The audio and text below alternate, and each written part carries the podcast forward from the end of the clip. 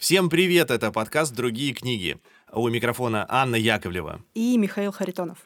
Это наш пятый выпуск, который, я думаю, мы назовем Валар Маргулис. Не в честь Маргулиса, конечно, а потому что мы решили э, записать его про смерть. А уже кто-нибудь тупо шутил, что Евгений Маргулис смог бы так назвать сына? Или я... человек с такой фамилией? Возможно. Я очень давно не, не веду и не читаю Твиттер. Э, мне кажется, там пошутили про все. Недавно я узнал, что уже пошутили про телеграм-каналью и расстроился.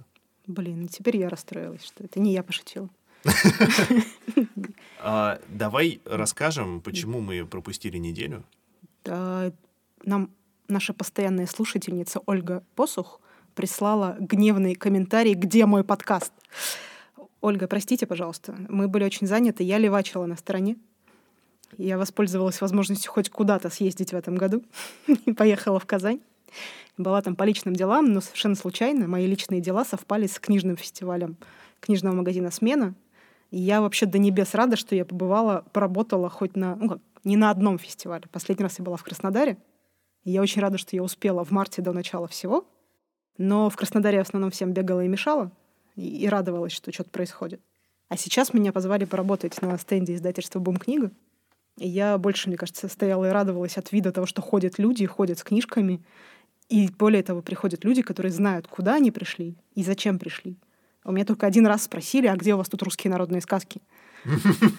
Случайно залетный человек пришел на это. При этом в Казани. При том, что там были стенды татарских издательств. Целых два которые продавали книги на татарском языке. И это было не стыдно. Это не была конъюнктурная история с тем, что мы пустим вас в свою библиотеку, если будет наше издательство. Нет, реально классные татарские книжки. А, очень крутые издательства приехали, около 20 даже. При том, что, насколько я понимаю, приехало меньше в этом году в связи с, и с короткой подготовкой, и с тем, что не все готовы выезжать. Но то, что фестиваль 13 очень заметно. И очень видно, что люди, которые туда приходят, это те, кто были на предыдущих может быть, даже 12 фестивалях. Они приходят за новинками, они знают, что им нужно. Они знают, что здесь не будет новой книжки Татьяны Поляковой, если она пишет еще, я не знаю, но к нам иногда заходят.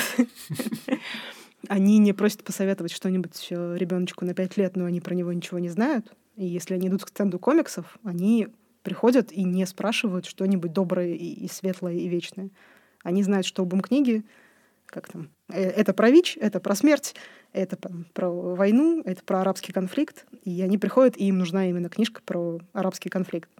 Очень круто, я вообще с большим удовольствием там время провела. Спасибо, Бум книга, что представили меня к себе. Прикольно. Ты же как раз в прошлый раз рассказывала про mm. комиксы Бум книги. Mm. А я, э, ну, не по такой шикарной причине пропустил. А у меня была большая вероятность, что я заразился коронавирусом, и я ушел на самоизоляцию. Тем не менее, мы подготовили прикольные книжки, а, одну из них я даже заранее прочитал, опять же, благодаря самоизоляции. Ну, не все успел, да. Это заметки, насколько я помню, медсестры. Да, ты про Дженнифер Орф. Да. Я очень обрадовалась, когда увидела обложку анонса. А, издательство «Лайбук» по осени а, выложили новую книжку Дженнифер Орф «Посреди жизни». Ну, как новую, свежепереведенную, потому что она несколько лет назад уже сама умерла. Дженнифер Орф — это автор трилогии «Вызовите акушерку». Угу. Ее имя, фамилия на самом деле часто забывается, потому что название блокируют. И э, одноименный сериал, снятый по этой книжке, у которого что-то типа уже 11 сезонов, 12 сезонов. Я очень обрадовалась, когда узнала, потому что я остановилась, по-моему, на пятом и думала, что это все. И что есть что еще посмотреть. И обожаю эту трилогию, потому что очень редкий для меня случай, когда меня никто не бесит из персонажей. А ты можешь немножко рассказать? Я вот про вызовы акушерку вообще ничего не знаю. А, это автобиографическая сначала трилогия, при том, что она написана в формате... Я не знаю, можно ли это называть автофикшеном? Вот как сейчас наступает на нас этот новый жанр. Вот тут написано документальная проза. Документальная. Это прям кон... посреди жизни, это прям конкретно документальная проза. Сборник эссе, по сути. А, «Вызовите акушерку» — это сборник рассказов по своей сути, связанных общими персонажами. А, девушками, молодыми акушерками, в конце 40-х годов в Лондоне, которые живут, по сути, в общежитии при монастыре. И очень большая часть, большая часть этих э, забавных конфликтов, конфликтов не в плане ссор, а в плане несоответствия жизненных каких-то ориентиров и вообще отношения к жизни, строится на том, что молодые девушки, которым интересны и свидания, И какая-то самореализация в жизни и внешняя, и, э, и одежда, и косметика, и мужчины, и так далее, они живут вместе с пожилыми монашками, большинство из которых по возрасту помнит еще королеву Викторию. И как они... А при том, что монашки тоже очень крутые. Там каждый вообще, каждый персонаж очень классный, с, э, и они все хорошие люди, но я повторюсь, это не раздражает. И это настолько какая-то безусловная любовь к своим персонажам и воспоминания о людях, о которых она рассказывает. А это послевоенный Лондон раз со всеми его э, особенностями. Более того, это Лондон в очень бедном районе. И акушерки ездят на вызовы, э, за счет чего осуществляется сериальность, так как люди рожают постоянно. Контрацепция еще не скоро дойдет в эти места. И это бедные семьи, у которых там по 10, по 12, по 15 детей. То есть они к ним ходят как дежурные врачи на самом деле. И их задача в том числе и объяснить, что вам нужно ходить к врачу. Не все с этим рассказывают. А мы там с этими семьями встречаемся по несколько раз за книжку, потому что они то рожают, там есть какие-то печальные истории, и большинство на самом деле очень добрые и смешные. А моя любимая история — это про семью, в которой 20, кажется, детей. То есть женщина, которая начала рожать в 15-16, и там к ее 40 у нее добрый двое десяток детей, при этом это супер любящая семья. А, ее муж присутствует на каждых родах, обожает свою жену. Все очень классно. И говорит, в чем секрет? Почему вы до сих пор вместе и так классно? Выясняется, что я не помню, кто-то из них. Короче, они не говорят на одном языке. По-моему, женщина из Испании, она говорит по-испански, а муж англичанин. Им это не мешает абсолютно делать детей и вести хозяйство. Но а... они, видимо, не обсуждают больше ничего, кроме своей любви. Какой же это, насколько анекдотичная ситуация. И насколько я понимаю, это все реальные, может быть, плюс-минус докрученные истории, но это настоящие люди, а, озаренные светом любви автора а, к своим вот этим героям. А, есть еще один персонаж, тоже он мне вспоминается спустя годы после прочтения — а, мальчик дворовый, который выступает на защиту некрасивой медсестры. Одна из героинь, а она под, ну как некрасивая, она под 2 метра ростом, такая крепкая, ну, с не очень конвенциональным лицом, она не урод совсем. У нее крупные очки, там какой-то большой нос, и она не красотка. Спойлер, она выходит замуж за самого классного парня. Хорошо кончает. Но она ездит на велосипедах, и она смотрится не очень изящной, за что ее дети, естественно, как бы в отсутствие других развлечений Э, скажем так, дразнит. И этот парень начинает, как бы, начинает ее защищать, в каком-то смысле, видимо, влюбляясь в нее с, там, в первые свои подростковые годы. И происходит виток времени, и она рассказывает, что этого парня мы увидели снова через много лет по телевизору в охране королевы Дианы во время ее свадьбы. Когда ты разглядел призвание человека, верности и служения еще в детстве. И это все очень классно, это такое рождественское чтение, и когда к нам приходят за книжкой, в которой все хорошо, uh-huh, вот uh-huh. я с удовольствием всегда даю «Вызовите акушерку». Когда я увидела анонс посреди жизни, я обрадовалась, что это четвертая часть. Слушай, да, вот с таким заходом я понял, что действительно yeah. это объясняет многие классные моменты именно в этой книжке посреди жизни. И я думала, сейчас я еще, еще почитаю. Там в третьей части, насколько я знаю, уже не она сама пишет, а составлены такие же истории из писем других uh-huh. лондонских акушерок, которые ей писали после выхода первых двух книг, которые стали бестселлерами. И после ее обработки они стали такими же классными. я увидела такая, блин, четвертая часть, мне будет что почитать на Новый год, когда я совсем вообще задолбаюсь, и мне нужно быть легкое, классное чтиво. И как же я ошибалась. Книжка совсем про обратное. Она не про рождение, она про умирание. И в каком-то смысле она тяжелая, потому что она начинается с совсем жесткой истории. Uh-huh. Ты успела ее прочитать. И главный вопрос, кто такая Уорф? Она вообще была медсестрой в течение 20 лет. Я так понимаю, что в юности акушеркой, а потом, собственно, не, даже не в доме престарелых, наверное, а просто в какой-то больнице, но при умирающих людях. 20 а, лет она проработала, потом покинула профессию, видимо, из-за семейных каких-то обстоятельств, и стала писать книжки, которые просто мировые бестселлеры. И вот это ее последний текст большой — сборник ее эссе, размышлений, который перемежается стихами. Я вот, мне это сложно понять, потому что ну, я, в принципе, не очень хорошо в современной поэзии, особенно еще и не рифмованной поэзии. Не, не добралась еще до этой темы. Ну да, ее очень сложно читать в переводе. Да. Вот, э, опять же, Нобелевский, э, Нобелевская лауреатка этого года, а, которую никак не могут понять, как писать глюк или глик, а, ее в русском переводе вообще непонятно, что это за стихи и о чем они. Но это придает какой-то немножечко художественный флер. Мгм. И главный это ее вопрос. И она, она смело, мне очень нравится, что она прям прямо задает вопрос. Нужно ли нам тянуть жизнь людей, а, которые этой жизнью уже не являются? Насколько необходимо нам вводить, э, легализовать эвтаназию, если я правильно ставлю ударение? Эвтаназия. Ну, вроде все Да. говорят эвтаназия, Да, да. А, и первая же история про женщину, которая приезжает, приезжает в Лондон к своему сыну, чтобы увидеть его перед смертью, потому что она понимает, что она скоро умрет. Но ей искусственно продлевают жизнь, вводят ее сначала в кому, потом в овощеобразное состояние. А, В больнице ее не держат, ее привозят домой к молодой семье, к молодой жене и к детям ее сына. Она лежит на кровати, ей требуется полный уход, что не добавляет ни рождественского настроения, ни вообще, в принципе, романтизма в маленькой квартире. От него уходит жена, он, в общем-то, пропивает дом, все кончается очень плохо, мать, в конце концов, забирают в богадельню, она умирает, и оно как бы прямой вопрос, а стоило ли этого того? Нужно ли было нам реанимировать эту женщину, чтобы потом за ней посыпались еще несколько жизней? А Она рассказывает о законодательстве, которое у нее на глазах менялось, английское, медицинское. И если раньше врач мог сам принимать решение, реанимируем мы человека, что мы с ним делаем, то сейчас закон гласит, если человека можно спасти, ну то есть как бы если он еще не холодный труп, вы должны его реанимировать до конца. А отдельно там какая-то... Потому что а, это очень жесткие истории, она рассказывает. Они не производят впечатления забиться в угол, поплакать и умереть. А, история женщины, которая находит свою мать уже откровенно несколько часов, много часов умершую, она звонит в скорую, чтобы об этом сообщить. Ей говорят, вы должны провести, мы вызываем скорую, но вы должны сами сейчас провести реанимационную работу. Что психически, конечно, откладывается на человеке на долгие годы. И как вот это, с одной стороны, этот закон, как бы, когда ты спрашиваешь, спасать или не спасать человека, естественно, любой человек скажет, да, спасать. И есть случаи, когда жизни были спасены, и там история столетней женщины, которая все думали, все, она сломала шейку бедра, ей капсда. А она еще несколько лет прожила, потому что она очень хотела жить. Ответа прямого, конечно, в этом нет. Но как бы даже я про себя думаю, что мне там через, через 50 лет мне будет 80.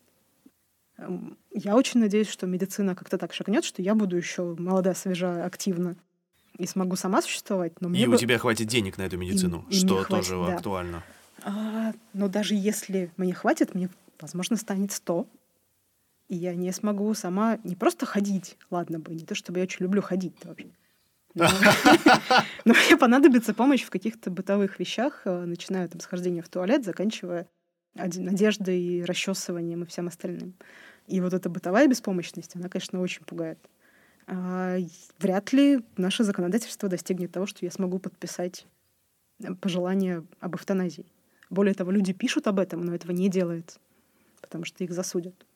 Есть швейцарские клиники, которые это производят. Про это там тоже есть история, как это травмирует других людей.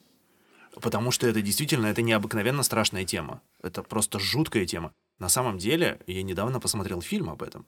Это, видимо, действительно какой-то черный дрозд. Про женщину. Слушай, ее играет, кстати, очень красивая актриса, которую я все время путаю с другой актрисой, чье имя я забываю. Это замкнутый круг. Черный дрозд, потом погуглишь. А, Там главная героиня, она уже очень пожилая, и у нее рассеянный склероз. И она прекрасно понимает, что вот сейчас пройдет буквально несколько недель, там в лучшем случае месяц, и она вообще пе- перестанет э, уже как-то нормально функционировать, и она принимает решение б- принять э, очень высокую дозу какого-то очень сильного снотворного. Там прям даже в фильме произносится название, я проверял, это действительно, короче, не наврали. И, по-моему, это даже по какой-то книжке. Вот, и очень э, фильм э, честно показывает ситуацию, как реагируют члены ее семьи. Ее муж, э, подруга лучшая, дети, внуки. Каждый реагирует по-своему, очень честно, за этим необыкновенно увлекательно наблюдать и очень страшно. У меня холодок бежал То прям есть по она спине. всем сказала, я собираюсь это сделать, и Она, пошла да, прощаться. А, она, точнее, собрала всех у себя, Мгм. и она решила вот за, вот, э, за эти выходные, она решает отметить Новый год, Рождество, устроить праздник, а потом устроить просто обычный выходной, и э, чтобы все уехали, и после этого она бы приняла это лекарство. Многое идет не по плану, потому что э, многие члены семьи начинают неожиданно на это реагировать. Там выясняются еще всякие скелеты в шкафу семейные. Но в итоге она все-таки выполняет свой план. И настолько это честно показано, мне было прям не по себе весь фильм, и при этом я понимаю, что это вот вообще не, не выдумка. Это действительно очень важный вопрос. То есть мы на нашем э, этапе развития цивилизации научились спасать себя от очень многого, и от коронавируса в том числе. А, мы научились э, свою жизнь брать в свои руки все больше и больше. Но когда ты берешь свою жизнь в свои руки, ты, получается, и свою смерть берешь в свои руки. Одно без другого не существует. То есть ты берешь ответственность все больше и больше. Ту, которая раньше лежала на обстоятельствах, на каких-то хищных зверях, на болезнях, на Боге, на государстве. Мы сейчас все больше берем эту ответственность индивидуально каждый за себя. И получается, мы в итоге сами должны решать, как мы умрем. Но это неопровержимая логика, но она э, какая-то, она контринтуитивная, и она ощущается какой-то бесчеловечной. И вот что с этим делать вопросом, это нам самим и решать. И вот тут возникает вопрос, про который есть, кстати, еще одна новинка, насколько это природное чувство и насколько культурное. Угу. Сколько в этом именно наносного, что человек не должен сам выбирать. Тут же как бы есть и религиозная история, что да, только Бог так, может решить, такой как многослойный пирог, да. в нем Он же, же не суицид разберешься. вообще считается, в, ну, по крайней мере, в православной культуре самым там большим грехом. А, ну, Потому я я не, не буду говорить самых, за все религии, да. но во многих религиях. При том, что э, даже если сравнивать суицид и эвтаназию, то эвтаназия это пугает людей больше, потому что ты другому человеку доверяешь. Суицид, ну, ну что ж, как бы не справился, да, как бы грустненько. Даже мне кажется, если бы я думаю, вот это-то и страшно. Никому бы ничего не сказала и просто это сделала, отнеслись бы к этому легче. Да, нам почему-то легче принять, что человек реш... Э, принимает решение умереть от того, что все плохо. Да. Типа, а зачем ты хочешь умереть, если пока все хорошо? Но в этом тоже есть логика. Типа, пока что все хорошо, я лучше уйду. Но вот это, это пока слишком какое-то вообще новое, это новая мысль и очень новая гипотеза. Потому что мы же все равно по многим очень причинам нас пугает неизвестность, которая после смерти. И Именно это поэтому... как слабость, что поэтому, ты не готов на трудности, ну, кстати, да, да, да. заранее сливаешься. Про это есть, ну, как бы, отчасти про это есть книжка «Секс без людей, мясо без животных», которая вышла там, пару месяцев назад в издательстве «Индивидуум». Шикарное название. Шикарное название. Я схватила, прочитала и прям с большим удовольствием расскажу. И посоветую четыре главы, четыре журналистских хороших расследования не столько про то, как мы будем жить в будущем, это не футурологическое предсказание авторское, а конкретная подборка интервью с людьми, которые это будущее не просто уже делают, а они на нем уже зарабатывают. Четыре главы.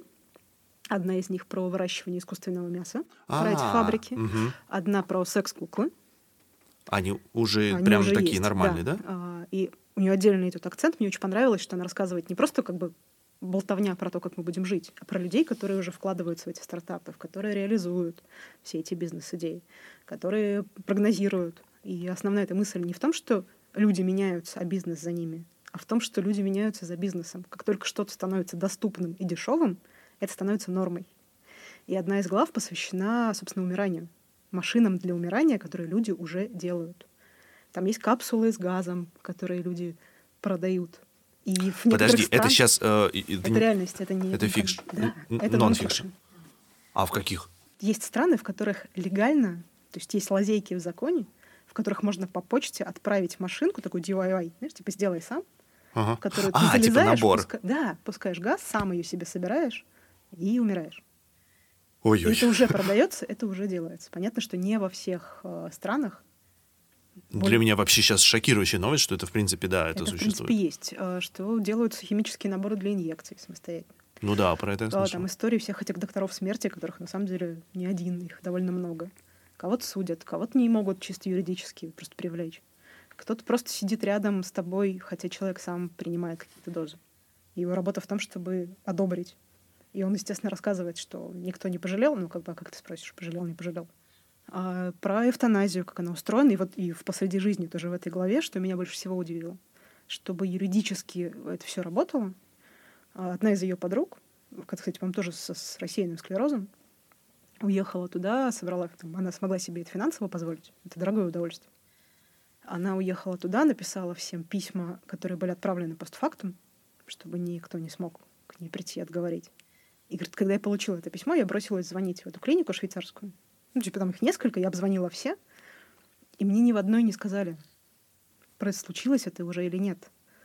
То есть это выглядит так, что человек просто уехал и исчез. Не, там не отдается тело. Говорит, для меня непонятно, как. Она же должна, смерть должна быть зарегистрирована. Нет.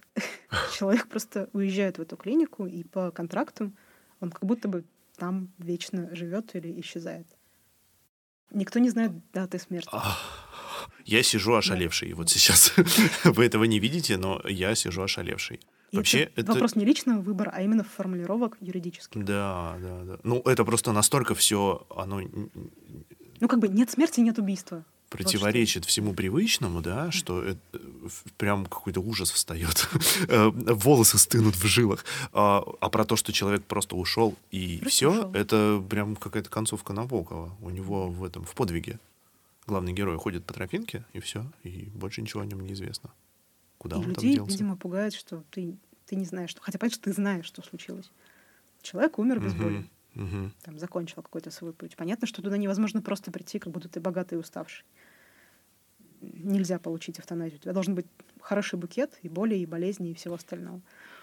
Но вот то, что ты не знаешь даты, обстоятельств. Хотя я вообще не хочу, вот я не очень понимаю, зачем мне знать, кто и как умер.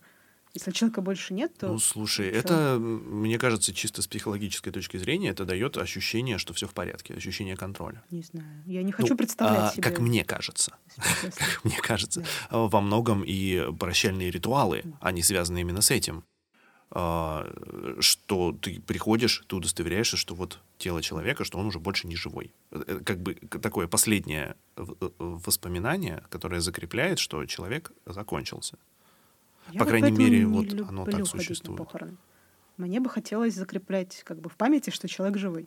Не Опять же, да, это традиция. Неизвестно. да, если это насильственная какая-то смерть, я не хочу себе ее представлять.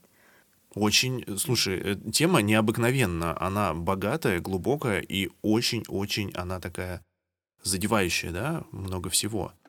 И она же очень плохо проговариваемая. При том, что у нас есть в нашей культуре а, есть традиция того, что люди выбирают себе памятник сами, одежду откладывают, деньги себе на похороны откладывают, да, да, да. в этих кубышках. Там просят гроб определенного цвета, чтобы у меня на похоронах там играла вот такая музыка. Вот это все норм, а это повод для разговора.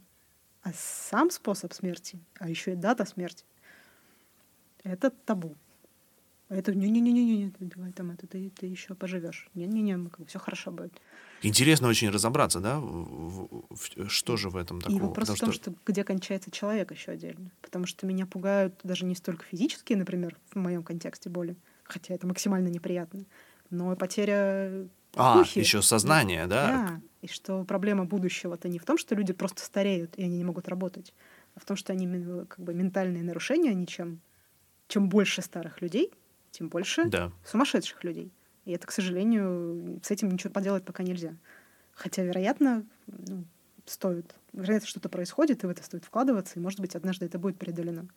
Но пока по четверти людей, насколько потом, чтобы не соврать, чуть ли не в этой книжке написано, какие-то легкие ментальные нарушения происходят. В лучшем случае это ты просто забыл, где очки. Ну, это вообще очень актуальная научная проблема уже какое-то количество лет, э, прогрессирующее старение, в принципе, населения Земли. Это целый комплекс проблем. И те, про которые мы сейчас говорим, и еще многое другое. Э, это связано и с экономикой, и со всем остальным, потому что экономика связана со всем остальным. Нужен кто-то, кто будет ухаживать за ними, следить за ними, поддерживать да, да, их, да. Как минимум, там, чистоту, здоровье и все остальное. Возможно, это будут роботы. Это было бы очень классное при, применение и роботов. Про это в ней тоже есть. В этой книжке? Вот, да. Блин, и мне Потому хочется ее прочитать до конца. То, что уже есть дома престарелых, в которых, например, обеды разносят роботы, и людей это очень оскорбляет. Они очень да? хотят хоть какого-то контакта, чтобы а, хотя бы ну да. Да, живая молодая девушка. Потому что привезла... одиночество еще, да. наверное, сильнее, да, чувствуется. А тут тебя отдали роботам, и ты совсем как будто бы в тюрьме сидишь. Ой. Грустно. Про это очень есть еще одна художественная, кстати, книжка, одна из самых тяжелых. При том, что вот посреди жизни она про настоящих Слушай, людей. вот ты сказал, что она тяжелая. Да, то, что я успел прочитать, несмотря на действительно очень травмирующие события, которые там описаны, написано легко. У нее какой-то есть вот этот талант говорить без, да. То есть э, ты понимаешь, что это, это необыкновенно трагично и печально, но она прям не давит. Она про- И перевод про очень как хороший. жизни. Даже про самые какие-то грязные эпизоды, потому что она медсестра, там отдельный акцент, что врачи-то все о высоком-высоком. Я спас жизнь, я молодец. Ты спас жизнь, а медсестра потом, в общем-то, колоприемник меняет. Ей с этим. И это тоже не, тебя не давит вообще никак. При этом книжка «Записка Хенрика Груна из Амстердамской богадельни», которая почему-то, ну, может быть, у меня какой-то был смещенный фокус внимания, я ее взяла как легкую книжку и была уверена, что это сейчас будет дневник Бриджит Джонс, только с глазами старика. Сейчас я отдохну и развлекусь. Она, конечно, смешная во многих моментах, истерическая. Я читала ее неделю и пила, потому что как бы большими дозами это очень тяжело. И Это рассказ человека, который остался в амстердамской, не в российской даже богадельне, с очень хорошим уровнем комфорта. А, Но он остался один. У него много лет назад погибла дочь маленькая, это тоже периодически вспоминается. Но прошло уже достаточно много лет, чтобы это не было ежедневной трагедией. Но мы понимаем, что для человека это важный момент в жизни, мягко говоря. А его жена на фоне этого потеряла рассудок и сейчас содержится в другом доме престарелых, и его вообще не узнает. Он приезжает к ней раз в несколько месяцев, сидит с ней рядом, держит за руку и понимает, что это просто другой человек. Хотя это многолетняя его любимая супруга. И он остается один, он рассказывает про своих друзей, потому что основа сюжета это в том, что они с друзьями создают клуб, типа старый, но не мертвый. Отлично. И они э, все свои сбережения, такие, а что, кому нам их оставляет? Государство, что ли? Пускают там, ходят в кино, играют в какие-то там игры, э, там, в ресторан катаются, добиваются того, чтобы в эти рестораны можно было в кресле каталки заехать.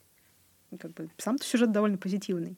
Но когда ты берешь каждого персонажа в отдельности, и это так печально на самом деле, что к ним приезжают дети вынужденно раз в несколько месяцев. Потому что какое-то наследство, не наследство. И, и просто, что им не о чем поговорить. Они приезжают к ним, потому что нужно, а не потому что это какой-то любимый человек. Все эти брошенные старики. Есть момент э, с, э, с- как, как правильно сказать, с болезнями Альцгеймера, с, с разными формами ментальных нарушений. Мгм.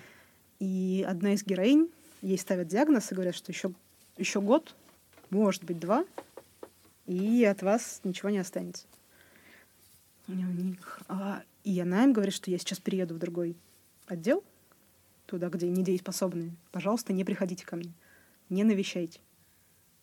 Вот сейчас мы с вами Просто прощаемся. чтобы этого не видеть, Да, да? чтобы вы не видели, как у меня там слюна течет, если ничего похоже. У них, раз я не могу себя убить, то хотя бы хочу, чтобы вы ко мне не ходили. И это так грустно. То есть а вторую часть я не буду читать, там есть продолжение.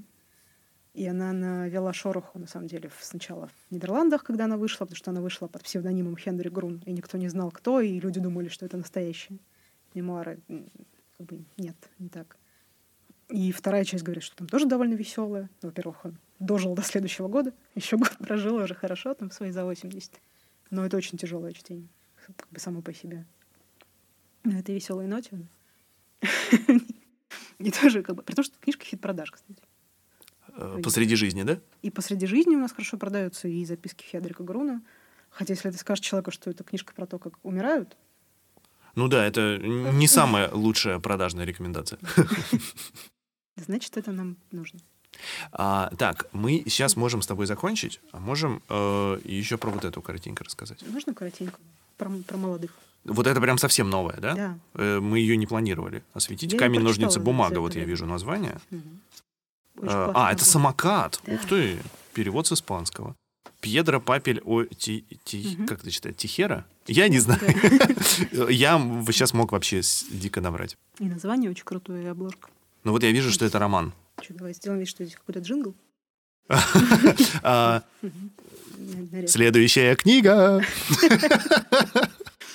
Продолжая тему грустных книжек, про то, что как будто бы никто не хочет читать. Но если мы посмотрим в наши топы продаж, которые мы потихоньку готовим, прям веселых, легких и смешных у нас нет. Во-первых, у нас их, в принципе, наверное, нет в магазине. А ты имеешь в виду годовые топы? Годовые и, в принципе, Мгм. люди, даже если мы берем какие-то многолетние топы всех магазинов, мы смотрим туда, а там что? Там Зулейха. Так себе легкое развлекательное Ого, чтиво. не На знал. секундочку. И Люди нормально, как бы, мы все время недооцениваем людей и думаем, что им нужно что полегче. Люди-то, в общем-то, не тупые. и умеют читать. Другое дело, что мы не умеем про это говорить, но мы возвращаемся к первому подкасту про то, что у нас нет культуры говорения про книжки. Мгм. И про то, как говорить, вот сейчас у тебя в руках книжка «Камень, ножницы, бумага», Э, скорее всего, тихой пройдет новинкой, хотя я делала на нее большую ставку, и, может быть, что-то еще изменится. Нас, во-первых, удивило, сейчас мы разговаривали с Машей на первом этаже, что она вышла в серии «Встречное движение». А это серия для подростков 11-14. Я бы скорее ее, наверное, если бы я была редактором, унесла в недетские книжки.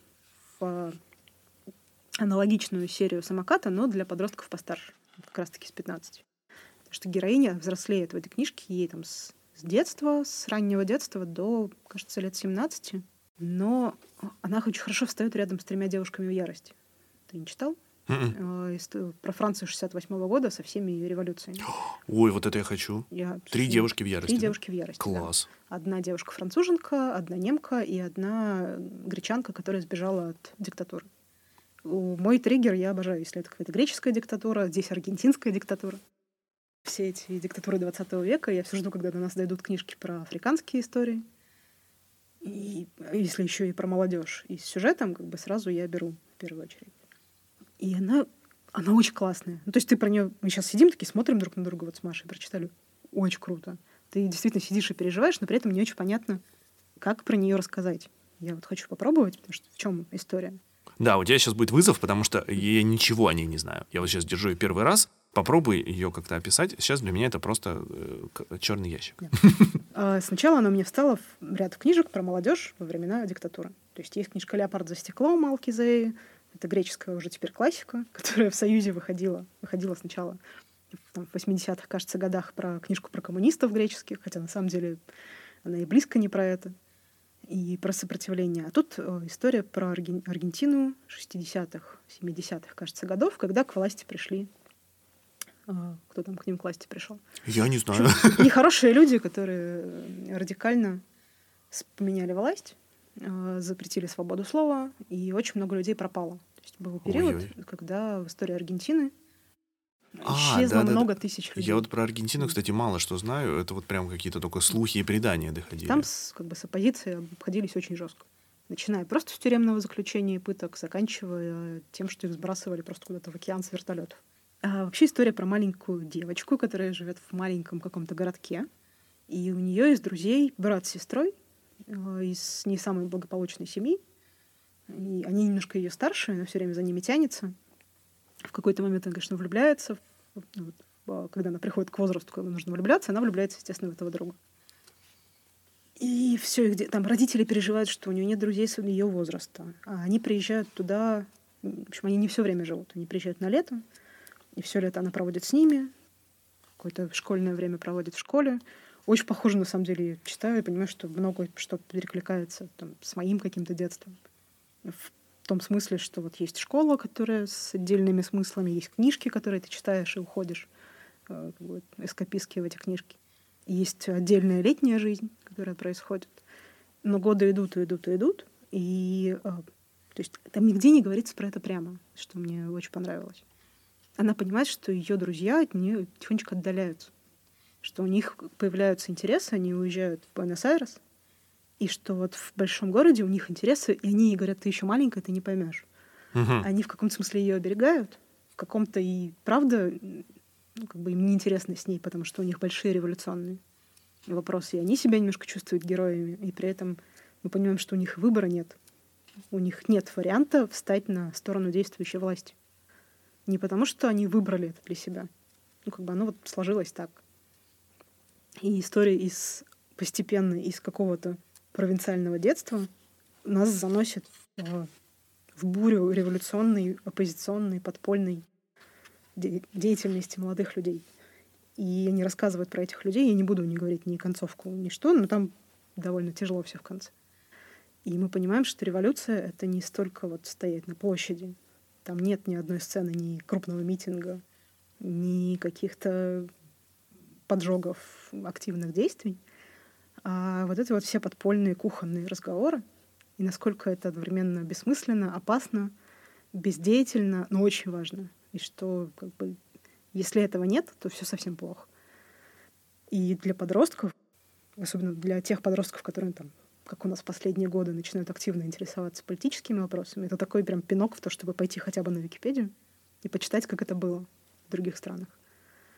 А, очень классный есть фильм с Берналем, который называется «Нет». Габриэль. Правильно же? Габриэль Гарсия и Берналь. Про Чили. Про чилийскую У меня революцию. сегодня день, я не знаю. Про то, как мне показала однажды подруга этот фильм. Алена, привет. Про то, как в Чили э, получилось свергнуть действующую, начинающую быть диктаторская власть. Э, Очень похоже на то, что в Беларуси, например, происходит сейчас. Э, Не то чтобы совсем бескромным путем, но каким-то очень легальным, тем, что люди просто вышли и сказали «нет». Если бы летом, нам в июле, можно было собирать людей на массовые собрания какие-то, ну, плюс-минус хотя бы в магазине, я очень хотела показать этот фильм у нас. Потому что в июне, в июле это как бы наше «нет», оно тоже как- каким-то образом звучало. И э, я надеюсь, что нас не посадят после этого подкаста. Ну, пока нет, Пока, я думаю. Да, пока еще вот не приехали, в дверь не стучат. Просто хочется хотя бы посмотреть и увидеть, что... Но чай может- пока не пей. Хорошо, вообще не буду пить. Да ладно, буду, конечно. У них про то, что может быть по-другому, и то, что можно сказать нет. И в конце концов, любая диктатура заканчивается одинаково. Всегда диктатор заканчивает плохо. Не было такого. Ну, как, есть, конечно, Сталин. А что, он хорошо закончил? Но он как бы умер во славе. Ну, не знаю, учитывая обстоятельства его смерти, я Мгм. каждый раз, когда об этом думаю, э, у меня в голове такая прям красная надпись «Ирония». Какая горькая ирония. А ты смотрел «Смерть Сталина»? Да. Э, слушай, э, главная причина, по которой люди, э, кричащ- кричащие, что им не понравился фильм, это кричат, потому что это экранизация комикса. Я не понимаю, почему об этом нигде не было сказано. К этому фильму относились как к исторической драме какой-то, и по этому поводу все очень сильно переживали, что это такое, почему так все странно изображено. Но это же экранизация комикса. И во Франции это прекрасно знали. Если бы у нас к этому также отнеслись, фильм бы, ну, я не думаю, что набрал бы много. Он скучноват, прям скажем. Там есть прикольные шутки, но это, ну, очень такая простая штука, типа Астрикса и Обеликс. Я все время его держу, только надо посмотреть. Да, слушай, он э, слишком завышенное ожидание. Конечно. или комикс Там э, интересный кастинг, а, э, прям подбор актеров прикольный. Вот за этим интересно наблюдать. А так, э, очень упрощенная история, и она, ну, чисто для визуала, да, ну, комикс. Какая-то культура. Ну, я надеюсь, что мы при нашей жизни дойдем до того, что это будет откровенный диктатор без спорных вопросов, без памятников, например, в некоторых городах. Как бы делают другие, а стыдно нам. По этому поводу э, я пересматривал недавно теорию большого взрыва и обнаружил там фразу, которую я не слышал при первоначальных пересмотрах, сколько их там было. Э, Шелдон и Эми спорят о чем-то. Кажется, это в той серии, где Шелдон э, его уговаривают перестать быть управдомом. Он, оказывается, сам себя назначил управдомом очень давно, и знал об этом только он. И э, Эми объясняет ему, что люди не согласны с его управлением. И Шелдон такой, каким бы был мир, в котором вожди отказываются от своих решений, если они не нравятся народу? И Эми такая, демократическим. И Шелдон такой, не при моей смене. Вот это чудесно. Мне кажется, это хорошая концовка. А Валар Маргулис? Валар Маргулис. Нет, надо отвечать Валар де Хаерис. Давай перепишем. Валар Маргулис. Валар де Хэрис. Отлично. Я сейчас как бы хочу вставить 5 копеек, что Якин Хар — это мой любимый персонаж из «Игры престолов». Не в последнюю очередь из-за актера, конечно. Такой красивый. Но прям... По этому поводу я горжусь шуткой, которую я придумал. Какой? Представь себе фотку этого э, Якина с надписью «Человек укусил пчелу, а пчела пошла на работу». Не не очень смешно, поняла. да? Но он же человек. Он себя всегда называл А, человек. человек, да. Тоже Забей, да, это мы тоже. Так, все, на этом у нас все. Да. А я прочитаю в конце этого выпуска эм, отрывок из книги Дженнифер Уорф э, «Посреди жизни». Я предупреждаю, отрывок очень печальный, потому что книга очень печальная. Будьте к этому готовы. Время от времени к деду приходил доктор. Собственно, никакого лечения не нужно было. Но по зиме дед становился, как тогда говорили, слабогрудом. Поэтому врач прописывал ему микстуру от кашля, которая, скорее всего, никак не действовала.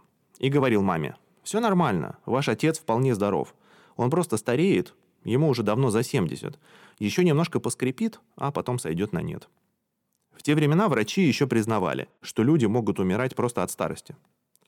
«Ему пора перестать курить трубку», — возмущалась тетя. «Да пусть курит», — отвечал доктор, — «если ему нравится». Долгие годы мой дед курил трубку из корня вереска. Он набивал ее крепчайшим черным табаком под названием «твист», который самостоятельно нарезал перочинным ножом. До сих пор помню, как он увлеченно набивал свою трубку, зажигал бумажный жгут, подносил его к трубке и затягивался изо всех сил, чтобы ее раскурить. Было много дыма, шел едкий запах. И мне до сих пор нравится, как пахнут курильщики трубок. Да, доктор был прав.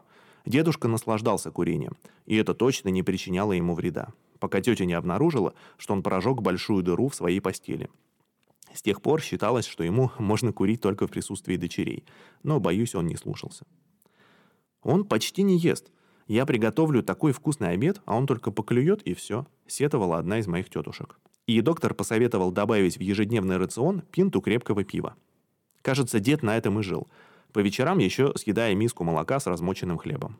Не помню, назначалось ли ему еще какое-нибудь лечение, чтобы поддержать дряхлеющие силы.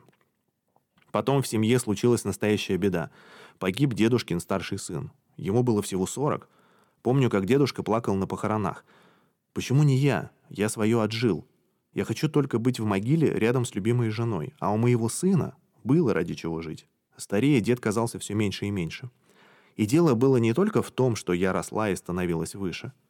Когда-то он был статным гвардейцем, шести с лишним футов, и теперь он уменьшился на несколько дюймов, и мы стали одного роста. Его военная выправка превращалась в сутулость, а уверенный шаг в старческое шарканье. Дедушка все чаще мерз, надевая на себя несколько слоев шерстяной одежды. Каждый день, кроме самых жарких, он топил печку углем, а у него всегда был большой запас топлива. Но с годами колоть дрова и таскать уголь ему стало тяжело. Так что он носил уголь из сарая небольшими порциями, а дрова колол кто-нибудь другой. В хорошую погоду мы с ним все еще ходили за урожаем на его огород.